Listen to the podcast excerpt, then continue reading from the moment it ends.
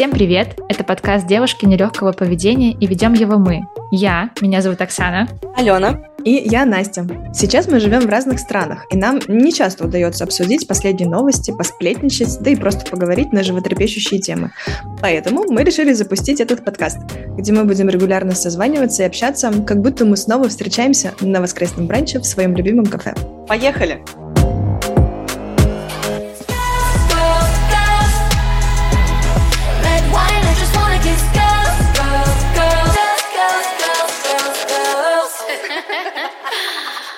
Всем привет! Привет, привет. Ален, привет. Настя, привет. Привет, Оксана! Ой, сегодня у меня такая тема, очень болючая, я бы так сказала. Я недавно об этом задумалась снова, потому что э, в мою жизнь снова ворвался вес и его набор, избо, сброс веса и так далее. И я хотела бы сегодня с вами обсудить э, тему принятие себя, там, не знаю, в любом весе и так далее. И вообще, в принципе, вопрос, э, как мы воспринимаем вес, какой у нас, э, не знаю, вес был в юности, если так можно сказать, какой сейчас. Вот для меня это такая болезненная тема. Я бы не сказала, что всегда всю жизнь я как бы из этого страдала, но всегда я думала, что я не в лучшем весе. Ну, то есть это вот, наверное, лет с 15-16, да, всегда я думала, что, блин, что-то не так, здесь не так, здесь не то, и так далее. Вот. Недавно тоже про это в сторис у себя рассказывала. На самом деле очень много отклика получила от других девчонок и вопросы тоже в том числе. Поэтому решила, что надо нам с вами это обсудить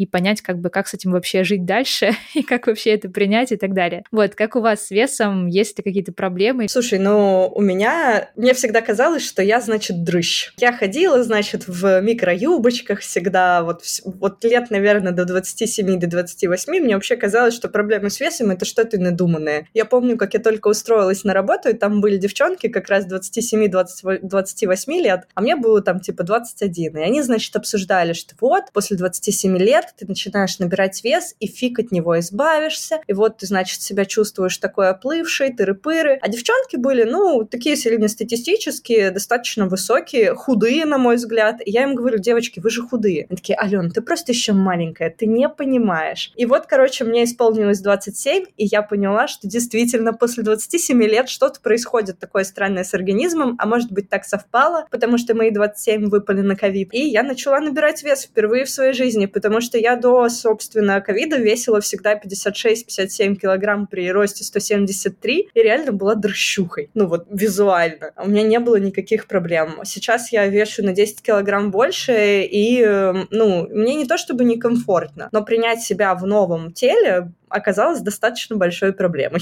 Настя, да, как Ален, у тебя? Слушай, тема принятия плюс 10 килограмм, она животрепещущая, потому что я оказалась ровно в такой же ситуации, то за последний год у меня, получается, от моего, наверное, идеального веса действительно плюс 10, но от веса, в котором я пребывала последние там пару лет, это плюс 6 килограмм. И это действительно непросто понять, что теперь так. Ты не можешь завтра проснуться, открыть глаза и увидеть на весах какую-то другую цифру, потому что это уже не так просто. Мне всегда на самом деле казалось, что я, наоборот, не худенькая, а полненькая, хотя я сегодня буквально была у родителей, пересматривала детские фотографии, увидела, какой стройной красивой девушкой я была. И представляете, вот эта огромная иллюзия, которую мы себе навешиваем исключительно в голове о том, что мы толстые, что мы полные, да, что у нас есть какой-то лишний вес. Хотя я сейчас смотрю на те свои фотографии и понимаю, что там нет целлюлита, там все в порядке с весом. Просто на фоне, получается, других девушек, которые были там еще более стройными, еще более худенькими, у которых были а, очень тонкие запястья и скулы красивые, это кажется, что, ну вот, поскольку у меня лицо такое круглое, кажется, что я немножечко полная. Вот, поэтому тема огонь, готова сегодня на нее, о ней поговорить, тем более, что за последние несколько лет э, очень разный и большой путь пройден в этой теме. Слушайте, при этом мне кажется, что вот э, в нашей юности на нас еще большое, внима... большое влияние оказывала, конечно, мода, куклы, еще чего-то. Ведь именно на наше детство выпал бум Барби в 90-е, когда все хотели быть как Барби, когда хотели одеваться как Барби, выглядеть как Барби. Я помню, даже была какая-то девочка, которая себя сделала из себя Барби, она во всем ВКонтакте, значит, там Лера ее звали, не Лера, такая блонда, а она себе там ребра микробы удаляла, вся была в розовом и так далее. А, и, э, в принципе, тогда был еще бум топ-моделей, там э, Кейт Мосс как раз тогда тоже гремела Наташа Водянова, которые просто худые, как спички. Типа ты смотришь на них, и ты смотришь на себя, и такая, блин. Окс откликается? Ой, слушай, да, откликается в том плане, что я вот вспоминаю свое детство, и вот, Настя, вот вроде как у меня похожая ситуация, но немножко другая, потому что все детство я была супер худой, ну прям вот, ну как бы просто худой, и мне всегда говорили, ну блин, Оксана там типа длинноногая худая, и типа вот она, не знаю, было ли у вас такое, но у нас почему-то в семье все время была такая тема, ну вот ты тут в чью-то породу. Типа, вот мне говорили, ты в папину породу, типа, они вот э, худые и длинные и так далее. И действительно, у папы была, ну, она есть его сестра, да, которая там вплоть до того, что она была такой худой, что она родила ребенка, и у нее там пропало молоко, потому что она не могла набрать вес. Она просто ела все подряд, но не могла набрать вес. И я, в принципе, была, ну, как бы похожа очень по комплектации там на э, нее, на папу и так далее, и ростом, и, и всем-всем. И я пребывала в такой иллюзии, что, в принципе, наверное, так оно и будет всегда. Ну и, в принципе, на самом деле, такое и было вплоть, наверное, до... Ну, наверное, Ален, не, не как у тебя до 27, у меня, наверное, вплоть до того, как это началась а, сидячая работа, да, то есть как бы вот как закончился универ, и там началась сидячая работа, в принципе, и начался плавный набор, скорее, веса. А в школе у меня было такое, что я действительно была худой, но с 15-16 лет началась вот эта все-таки история, да, что у тебя там есть целлюлит или еще что-то. В принципе, у меня всегда была такая, ну, как бы, не то чтобы супермассивная, но попа. Ну, такая прям, она была, да, эти прям ляжки и так далее. И я помню вот тот момент, когда, не знаю, лет, ну, наверное, десятый какой-нибудь класс или там, не знаю, девятый. Э, и я пришла что-то в школу, и у нас э, часто было такое, что мы играли там в лапту на улице, и, э, собственно, я пришла в коротких шортах, и мои подружки мне такие говорят, говорят, ну, Оксан, что ты себя подзапустила? А, или такое такое выражение было, «А когда ты так себя успела запустить? И я такая, в смысле? А потом, типа, такая посмотрела на свой поп и такая, а, ну да, типа.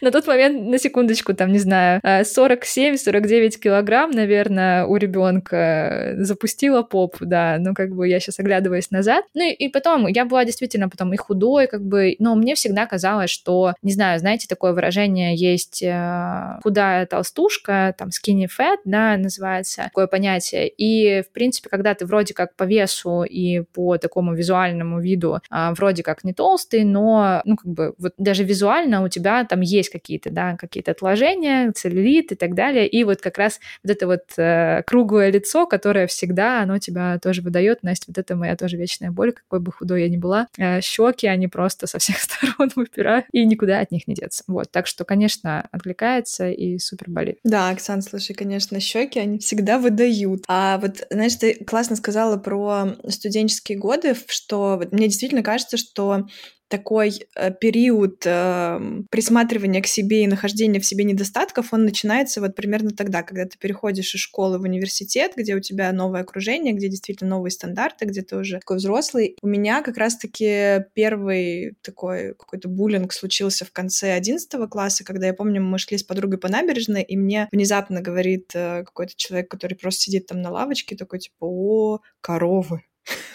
Я никогда не слышала таких слов. И это на самом деле настолько сильно повлияло на самооценку тогда, что я, знаете, мне кажется, я ходила неделю, просто смотрела на себя в зеркало и пыталась понять, да что же со мной не так. Хотя до этого, то есть представляете, как всего лишь одно слово, всего лишь одно слово внешней оценки начинает влиять на то, как ты себя считаешь. Не показатели даже, знаете, не вес, не объемы, не показания врача или еще что-то, а просто слово человека абсолютно постороннего тебе. И вот эта сила слова в плане веса и вот этой, знаешь, когда ты находишься в такой уязвленной позиции, то любое слово, оно имеет очень большое значение. Поэтому очень часто девушки, которые недовольны весом, да, это очень часто исключительно история про то, что либо кто-то когда-то что-то сказал, да, либо про то, что мы сами что-то про себя думаем, но это не является вообще правдой. У меня первый а, наверное, такой подход к похудению, при том, что я нормально весила, это не был какой-то большой вес. Но после первого курса, когда я рассталась с мужчиной, я решила, что мне срочно нужно приобрести самые невероятные формы. Я впервые узнала, какие диеты тогда были популярны. Это был примерно десятый год, и на тот момент самой популярной была кремлевская диета, а, средиземноморская диета, диета на гречке. А, не помню, участвовали ли вы в этом или нет, но я тогда прям знатно сидела, да. Я, в общем, тогда знатно сидела на гречке и овощах, и очень хорошо скинула. Мне кажется, что я вообще весила тогда, мне кажется, 50 или 51 килограмм. Вот я помню твою диету на гречке, потому что я как раз только заселилась в общагу и с тобой познакомилась, и ты реально все время ела гречку. А у меня еще была однокурсница, которая в этот же момент тоже сидела на диете. И это самая нелепая ди- э, диета ever диета на сникерсах. То есть она натурально ела там какое-то количество сникерсов в день и больше ничего. Мы такие, девушка, что ты делаешь? Вот, короче, диета на сникерсах — это просто one love. Оксана, на каких диетах ты сидела? Слушай, я на самом деле не сидела на диетах. Расскажу, э, почему. Потому что, опять же, я видела какие-то сумасшедшие диеты. У меня соседка наша по квартире э, сидела на диете. Господи, как же она называлась? Вот еще до кремлевской диеты. То ли славян... славянка, не славянка, что-то такое. Короче, неважно. Она ела ролтон. То есть она ела, она сидела на диете э, по Ролтону почему-то. И она там ела супер мало, она очень сильно похудела, но она убила себе желудок. И, ну, у меня мама периодически тоже там сидела на диете, но на такой, э, знаете, лайтовой, когда ты просто себя ограничиваешь в еде. Я же с детства очень очень сильно люблю есть. То есть я не люблю сладкое, но я люблю все соленое, жирное там и так далее. И э, там представить, что я сяду на диету, для меня всегда было вообще типа no. Я буду делать все, что угодно, я пойду там на танцы, еще куда-то и так далее. Но диета для меня противопоказана. Чтобы вы понимали, мне было 10 лет, в 11 лет поступают в балетную академию, собственно, в балетную школу искусств, да, которая именно там как пансионат. И меня туда позвали перед тем, как я пошла заниматься гимнастикой, меня туда позвали, потому что у меня был тоже хореографический класс и такое начальное хореографическое образование. И моя преподша мне сказала, Оксан, ну ты представляешь, что тебя там, тебе там запретят есть колбасу. Для меня это было просто, я сказала, нет, я тогда туда не поеду. Она говорит, ты будешь сидеть на морковке, вот типа на каком на капусте, а вообще типа на святой воде. И я такая, в 11 лет или там 10, такая, о боже, нет, я к этому не готова. Я все детство ела вообще все, что хотела, сколько хотела и так далее. И поэтому диета для меня всегда ассоциировалась с чем-то таким, что, боже, я буду себя ограничивать настолько, что, типа, я не буду есть то, что мне вкусно и так далее. И я прям себе, ну, как бы, ну, не то, что запрещала, я понимала, что я не выдержу такого. И я там, типа, могла, ну, не знаю, пару дней посидеть там, кефирчика попить, да, и все. Это был максимум. И пока, как бы, я не услышала нормально нормальных диетологах уже во взрослом возрасте, буквально вот несколько лет назад. Мы с Артемом, с моим мужем, мы прям обратились к диетологу. Э, на самом деле это запустила наша одна общая знакомая, там, подруга моей подруги, которая резко похудела там, по-моему, в районе у нее там 15 или 20 килограмм, что-то было, боюсь соврать, но помню, что как бы очень так значительно, и все ее окружение как бы пошли к этому диетологу и начали плавно, плавно худеть. Вот.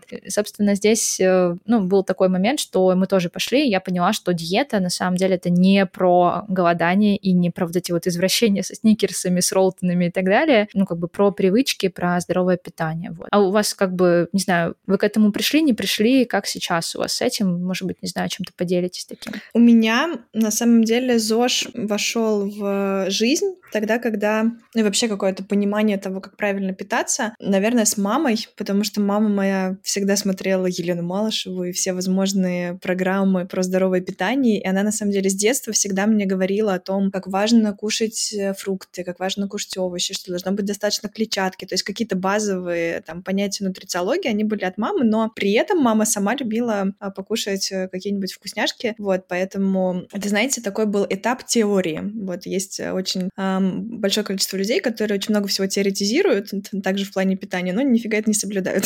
вот. И у всех нас тоже есть такие периоды. Ну, в общем, в мою жизнь сначала вошло вот это правильное питание, затем я стала вообще вегетарианцем, потом веганом. Мне в какой-то момент стало очень близко питание чистое. Я начала на самом деле видеть от этого огромные плюсы, потому что уровень энергии поднялся невероятно. Я стала очень мало спать. А у меня не было необходимости в каком-то долгом сне, мне было очень а, хорошее самочувствие, мне было очень легко. Знаете, вот это было такое время, в котором у меня, наверное, одно из самых... Ну, понятно, что у меня снизился вес, да, но при всем при этом у меня было очень такое классное самочувствие. Но я решила к этому не просто пи- правильно питаться, я решила сюда же еще и подключить голодание. На самом деле, да, в голоданиях нет ничего плохого, если вы осознанно к этому подходите и понимаете все плюсы и минусы, проконсультировались с врачами, со всевозможными специалистами. Но я голодала 36 часов раз в неделю, и это были такие периоды просто на воде. Где-то примерно через несколько месяцев это перестало быть чем-то, что э, мне достаточно некомфортно, да, то есть если в начале, когда ты заходишь в период голодания, то ты на следующее утро за счет интоксикации организма чувствуешь себя просто отвратительно, не можешь встать с кровати, то через несколько недель это становится абсолютно нормальным и не приносит вообще никаких э, негативных э, эмоций, а только только плюсы, еще и минус на весах. И в какой-то момент я стала немного такой зависимой от этого голодания, потому что я поняла, что для меня это стало способом снижать вес. Но не стало способом, ну, там, разгружать организм, держать его в каком-то тонусе, да, то есть у меня произошел перекос цели, вот, то есть вся, там, все правильное питание, все веганство, вообще все-все-все, оно перешло в способ снижать вес, и голодание, на самом деле, если человек к этому не готов, а я как человек, у которого высокий уровень стресса по жизни всегда, то для меня это все привело к заеданиям и перееданиям. А когда я э, пришла, приехала на, в клинику впервые в жизни, клиника, которая занимается чисткой организма, чисткой печени, я была там два раза в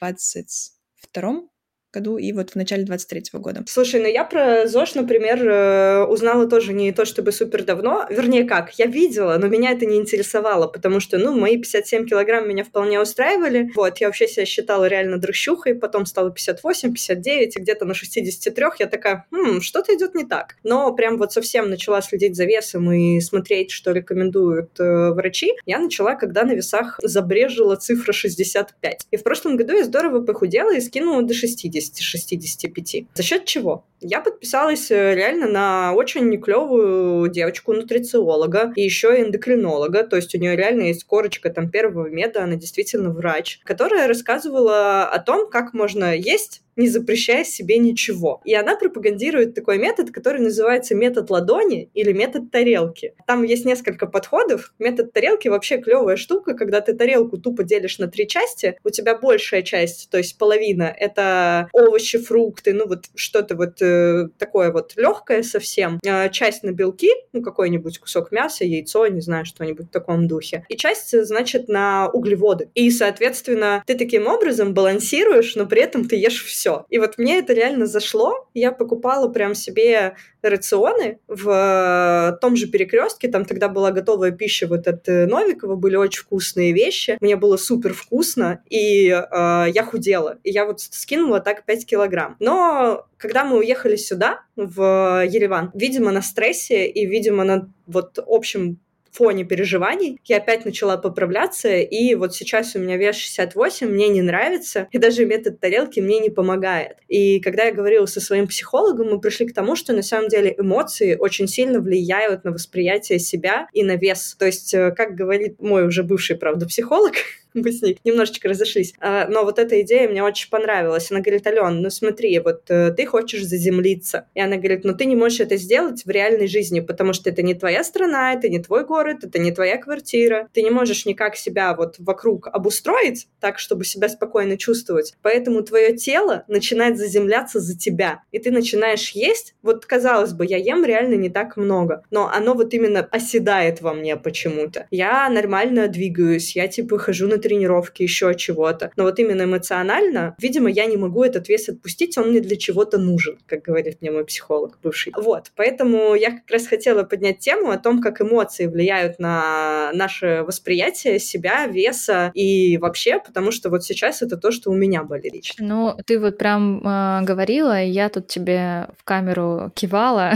потому что, ну, на самом деле так оно и есть. Конечно, я тут, знаете, как не хочу, чтобы мы сваливались, сваливались в то, что как бы от все как бы от нервов или там от на, цветового духа, да, от того, что мы вот переживаем или не переживаем, безусловно, питание, как оно как бы, как оно выстроено, да, и как ты питаешься, как ты живешь, чем ты, не знаю, э, дышишь и так далее, оно все влияет. То есть это все, все равно совокупность факторов. И поэтому я понимаю как бы физически, да, что у меня были страдания и до того, как я начала вес набирать, да, то есть как бы я нормально в весе существовала, там, не знаю, где-то около 10 лет, когда вес у меня стоял плюс-минус в одном диапазоне, но как бы при этом у меня были и стрессы, и переживания, и так далее, и как бы это не так сильно влияло. Возможно, как бы были другие факторы, и организм э, еще по-другому работал, потому что, опять же, ну, как, как бы мы не хотели, да, история про то, вот как ты вначале, Ален, говорила, да, что там заветная цифра там 25-27 там и так далее,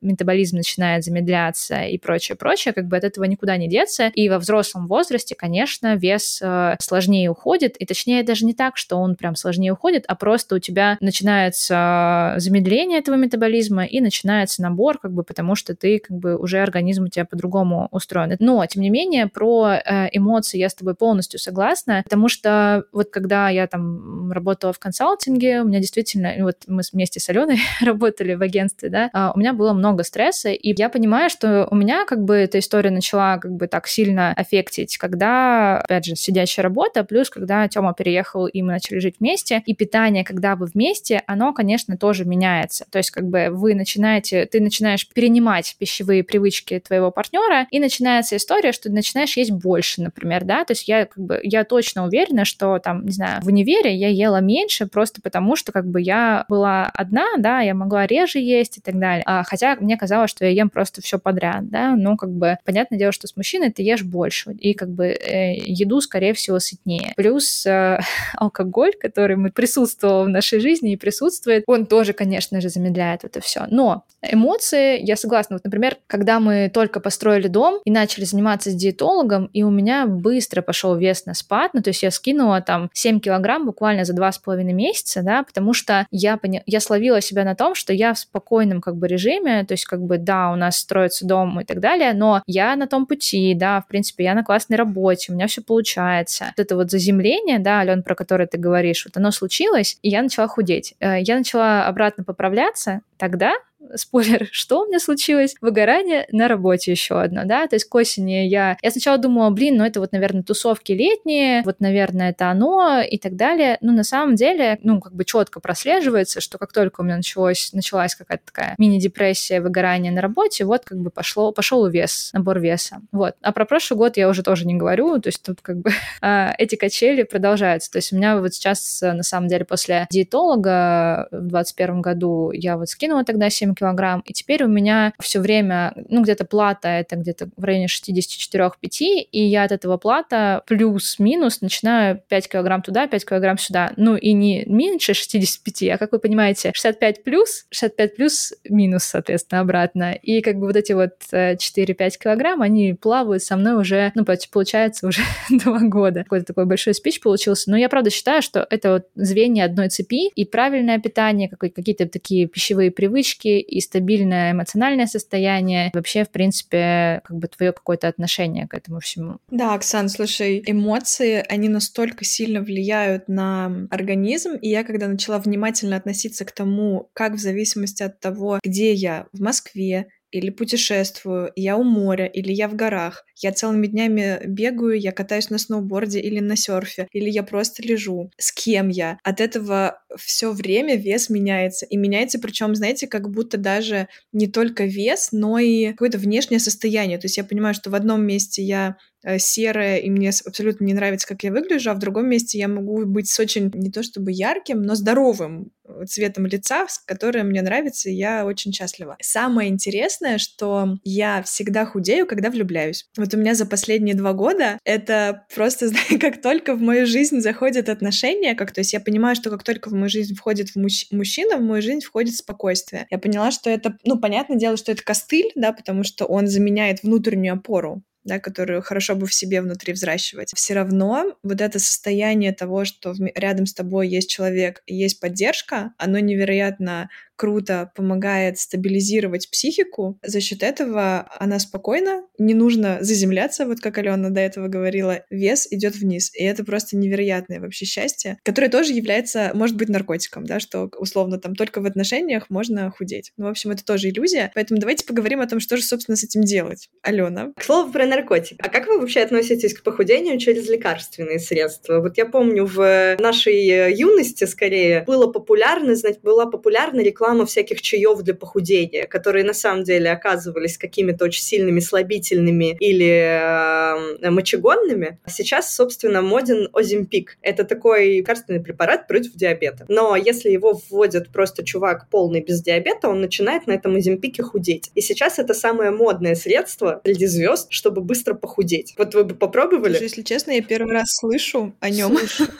Я, видимо, совершенно не в тренде. Не, я слышала. Вообще ни разу не слышала об этом. Но, если честно, у меня абсолютно нет желания это пробовать, потому что я понимаю, что любое похудение на а, любых таблетках это таблетка всего лишь, да, какая-то, которая, которую ты пытаешься приложить к своему образу жизни. И если не менять комплексно питание, лайфстайл, отношение к стрессу, отношение к работе, ко всему остальному, то это будет лишь такой временным решением, да, которое потом все равно приведет э, тебя куда-то обратно. Я могу поделиться здесь с точки зрения медицинского вмешательства вот своими двумя чистками. Я ездила в клинику, в клинику Устиновой. Это достаточно известная в России клиника, которая занимается чисткой организма, поскольку мы как существа, поедающие и живущие в городах, и мы едим очень много химии, мы живем в городах, которые очень насыщены вредными веществами. Да, у нас очень много заводов, и мы не живем с вами в лесу и не едим э, деревенские овощи, поэтому мы наполнены разным. Смысл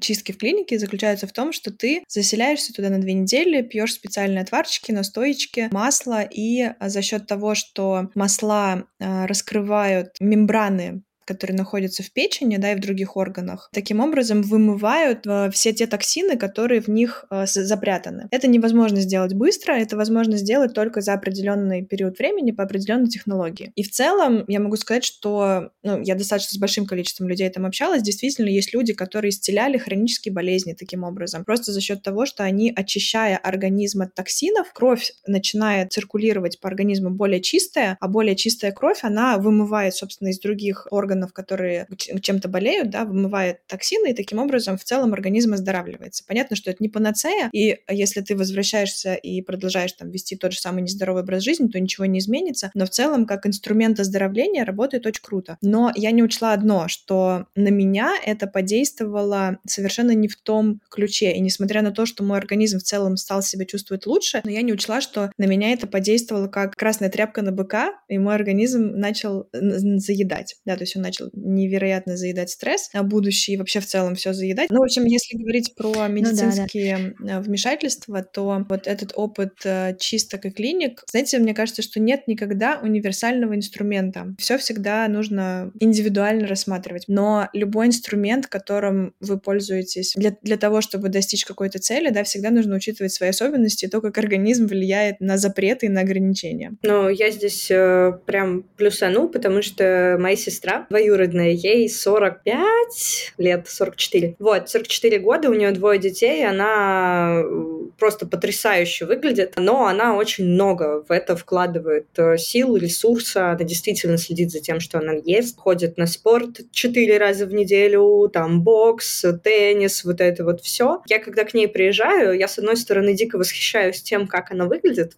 в 44 года, потому что ей вообще никто не дает ее возраст. С другой стороны, я понимаю, что я на себя это не натяну потому что я, извините, ленивая задница. Ну, типа, четыре раза в неделю ходить э, на спорт, что-то там бегать, куда-то там прыгать, еще чего-то. Нет, спасибо, дайте мне книжечку, я полежу. Ограничения и теория ограничений еды для меня тоже не работает. Поэтому хочется, наверное, при... поговорить с вами о том, а что делать-то? Как худеть, если, например, э, там клиника тебе не подходит, или не подходит тебе формат 24 э, на 7 физи- физической нагрузки, потому что все-таки, мне кажется, это болит у всех. А, Алена, во-первых, твои две тренировки в неделю для кого-то являются ого-го каким результатом, потому что я после того, как поправилась, у меня где-то было полгода без спорта, и я уже начала, ну, во-первых, скучать по тому периоду, когда в моей жизни было много спорта, потому что еще год назад я бегала каждый день и очень много занималась, и я ходила на бачату, у меня были какие-то физические силовые упражнения, и очень много занималась йогой. Ну, то есть я не могла жить без спорта, то есть мне все время нужна была какая-то активность. Потом, после такого периода и депрессии, и повышения веса, спорт ушел из жизни. И сейчас я понимаю, что две тренировки в неделю — это очень круто.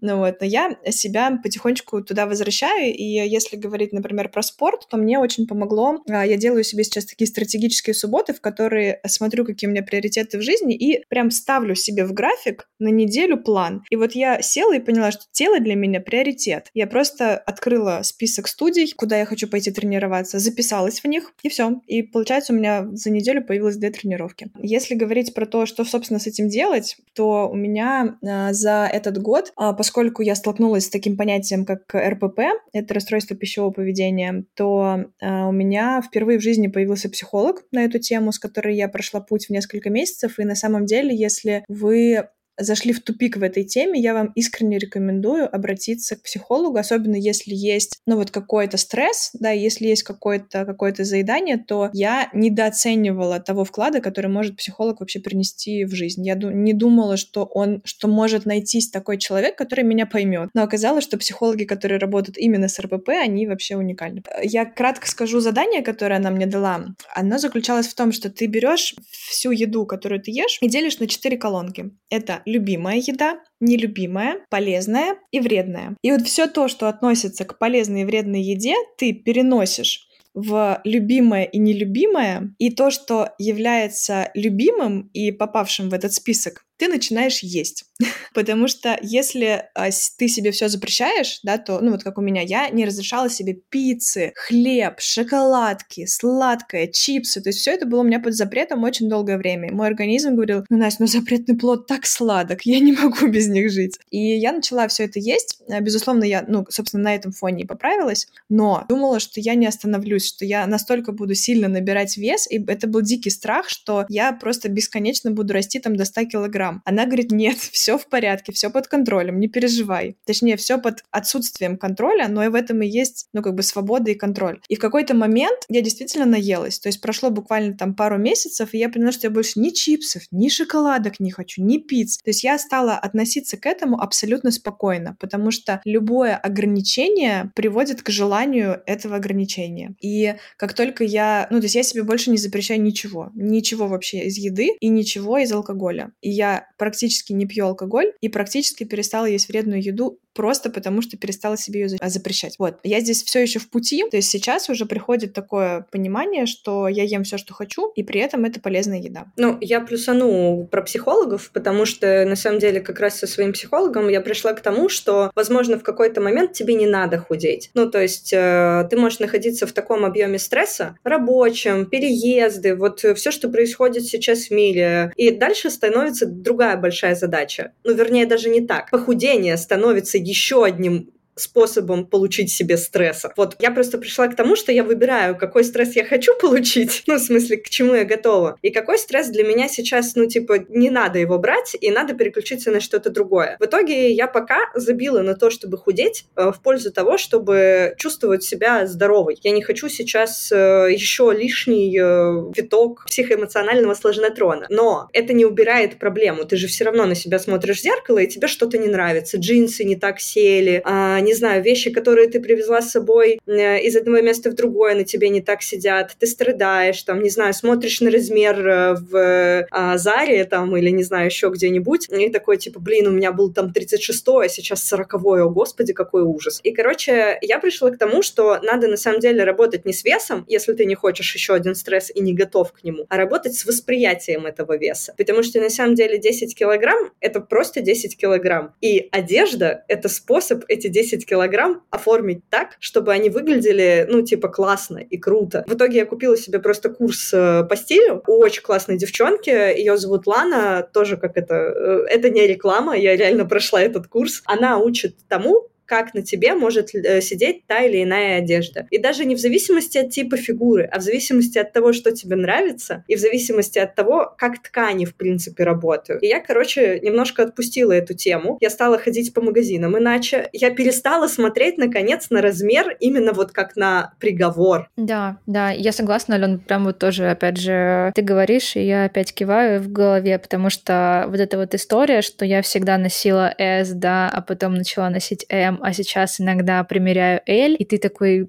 боже, а как я вообще до этого докатился? Вот это, знаете, фраза, как я вообще до этого докатился? Как будто бы ты вот знаешь что-то, как будто ты уже на обочине жизни, как будто ты какой-то, не знаю, бомж или кто-то еще, да, как будто свою жизнь так профукал. И я, кстати говоря, у многих вижу вот эти вот, что сейчас как раз, видимо, ну, наши ровесницы плюс-минус, это как раз-таки вот эти 10 килограмм, которые от вот этой молодой жизни к такой зрелой, э, взрослой, я бы даже так сказала, жизни, да, вот они как бы перекочевали. Тут э, есть несколько, на самом деле, деле, путей. Получается, кто-то... Вот у меня много таких подруг, на самом деле, которые в юности были достаточно такими прям пушечками. Они как-то э, с возрастом научились с этим работать и как-то, наоборот, похудели и стали выглядеть очень круто, да, и там, не знаю, занимаются, едят правильно. А кто-то вот как мы, да, наоборот, то есть всегда там, типа, плюс-минус был в хорошем весе, и сейчас там, типа, начинает как бы к этой истории приходить. Да, я согласна, что тут нужно работать прежде всего и с психологией, но и не забывать про то, что нужно нужно думать тоже, что ты ешь, как бы, э, когда ты можешь это себе позволить. Вот я соглашусь с тем, что психологически тут, конечно, важно, что э, готов ли ты к тому, что сейчас тебе придется еще вот этот ментальный груз добавлять к себе в жизни, потому что думать о том, что тебе нужно съесть, это тоже ментальный груз. Я когда с диетологом занималась, мне было не так проблематично подобрать себе еду, которую как бы я буду вкусно есть, как мне было проблематично, например, понять, как бы в какой ресторан я могу вообще вообще зайти, потому что там непонятно, что в заправках, непонятно там какой состав блюд и так далее. Я не могу контролировать это. Наверное, вот паре мест, где там, типа, я постоянно куда ходила, там были какие-то расширенные меню, где можно было бы, да, а, посмотреть состав и понять, что мне это можно, я э, окей с этим, типа, я хочу это съесть и могу, как бы, с точки зрения того, что я сейчас нахожусь э, в процессе похудения. Это очень болезненная тема. Мне кажется, это будет самый наш сейчас пока что на данный момент длинный выпуск, и я бы еще проговорила на эту тему и с вами бы еще, наверное, записала какой-нибудь э, такой выпуск на, не знаю, тему стиля. Может быть, Ален как раз тоже и про принятие веса и стиль. Мне кажется, будет тоже многим интересно. Спасибо большое, что поддержали. Я надеюсь, что мы не то чтобы там, знаете, все похудеем и будем выглядеть просто как Барби. Нет, что мы будем выглядеть так, как нам будет нравиться, и что мы будем чувствовать себя при этом здорово и здоровое, как Елена Малышева, жить здорово. Потому что, как бы, самое главное, это когда ты чувствуешь себя хорошо и в этой одежде, в этом весе, а смотришь на себя и нравишься себе. Давайте вот научимся нравиться себе. Мое пожелание на сегодняшний да. выпуск. Всем Всем Спасибо любви вам. к себе и получению удовольствия от того, что вы видите в зеркале. Пока-пока. Пока. -пока. Пока.